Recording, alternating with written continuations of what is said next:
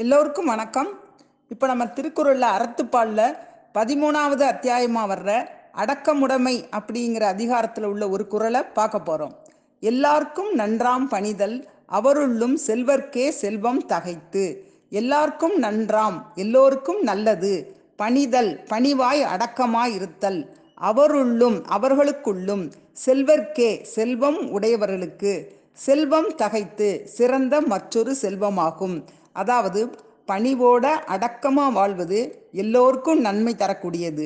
செல்வம் உடையவர்களுக்கு அந்த பணிவானது இன்னொரு சிறந்த செல்வமாக விளங்கும். இதுதான் இந்த குறளுடைய அர்த்தம். பணிவுனா எல்லோரும் கால் விழுறதோ சுயமரியாதையை விட்டு கொடுக்கறதோ இல்லை. பணிவுனா என்னன்னா அடக்கம். யாருட்டு யாரும் கஷ்டப்படும்படி பேசாமல் மற்றவர்களை புரிஞ்சு அவங்க உணர்வுகளை மதித்து நடக்கிறது தான் பணிவு. இந்த உலகத்தில் எல்லாம் தெரிஞ்சவங்களும் யாரும் இல்லை. எல்லா செல்வத்தையும் அடைஞ்சவங்களும் யாரும் இல்லை. அப்படி இருக்கும்போது நம்ம ஒருத்தருக்கு ஒருத்தர் உதவியாக தான் வாழணும். அப்போ பணிவுங்கிறது எவ்வளவு அவசியம் அப்படிங்கிறது தெரியுது. பணிவு இல்லாத இடத்துல தற்பெருமை வந்துடும் பணிவுங்கிறது கோழைத்தனமோ அல்லது இழிநிலையோ கிடையாது. இதை வந்து மாமன்னன் ராஜராஜ சோழனுடைய வாழ்க்கையில் நடந்த ஒரு நிகழ்ச்சியை வச்சு நம்ம அறிஞ்சுக்கிடுவோம். உலக புகழ் பெற்ற ஆயிரம் ஆண்டுகளுக்கும் கடன் ஆயிரம் ஆண்டுகள் கடந்தும் இன்னைக்கும் நிலச்சி நிற்கிற தஞ்சை பெரிய கோயிலை ராஜராஜ சோழன் கட்டிக்கிட்டு இருந்த நேரம் அது. அப்போ வந்து வேலை நடக்கும்போது தலைமை சிற்பி வந்து சிற்ப வேலை செஞ்சுக்கிட்டு இருப்பாரு. அப்போ ராஜாத தினம் வந்து ரசித்து பார்த்துக்கிட்டு இருப்பாரு. அப்படி அந்த சிற்பி வேலை செய்யும்போது அவர் எத் வெத்தலை போட்டு எப்போவுமே துப்புவார். அதாவது அந்த காலத்தில் எல்லாரும் அப்படி தான் இருப்பாங்க. அவர் துப்புறத அட்டில் ஏந்தருக்காக ஒரு வேலைக்காரன் இருப்பான். அவன் பேர் அடப்பக்காரன்.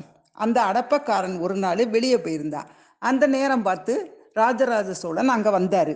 அங்கே வந்தவர் அடப்பக்காரன் இல்லாமல் அவர் திரும்பி துப்புறதுக்கு முயற்சி செய்கிறத பார்த்த உடனே அந்த வட்டில் எடுத்து அவர் அதை அதில் ஏந்தி வாங்கினார்.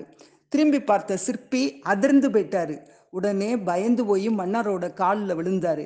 உடனே மன்னர் சொன்னார் நான் வந்து இந்த பெரிய வேலை இந்த கோயிலை உருவாக்குற சிறந்த வேலையில் ஒரு சின்ன பங்கு எடுத்துக்கிட்ட விரும்பினேன். அதனால தான் அப்படி செஞ்சேன். இதில் உங்கள் தப்பு எதுவுமே இல்லை அப்படின்னு சொல்லி சொன்னார். ராஜராஜ சோழன் எப்படிப்பட்ட மன்னன்? பெருவுடையார் கோயில்னு அந்த கோயிலை கட்டி பெரிய லிங்கத்தை நிறுவி எவ்வளவு சிறப்பாக அதை செஞ்சவர்? தமிழகம் முழுசும் உள்ள ச தமிழகத்தில் இருந்த சிறந்த மன்னர்கள்லேயே சிறந்த மன்னராக விளங்கினவர்.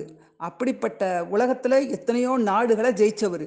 அப்படிப்பட்ட ராஜாவே அவ்வளவு அடக்கமாக இருந்தார்னா நம்மெல்லாம் எவ்வளவு அடக்கமாக இருக்கணும்? அதனால தான் திருவள்ளுவரும் எல்லாருக்கும் நன்றாம் பணிதல் அவருள்ளும் செல்வர்க்கே செல்வம் தகைத்து அப்படின்னு சொன்னார். சரி நாளைக்கு பார்ப்போம்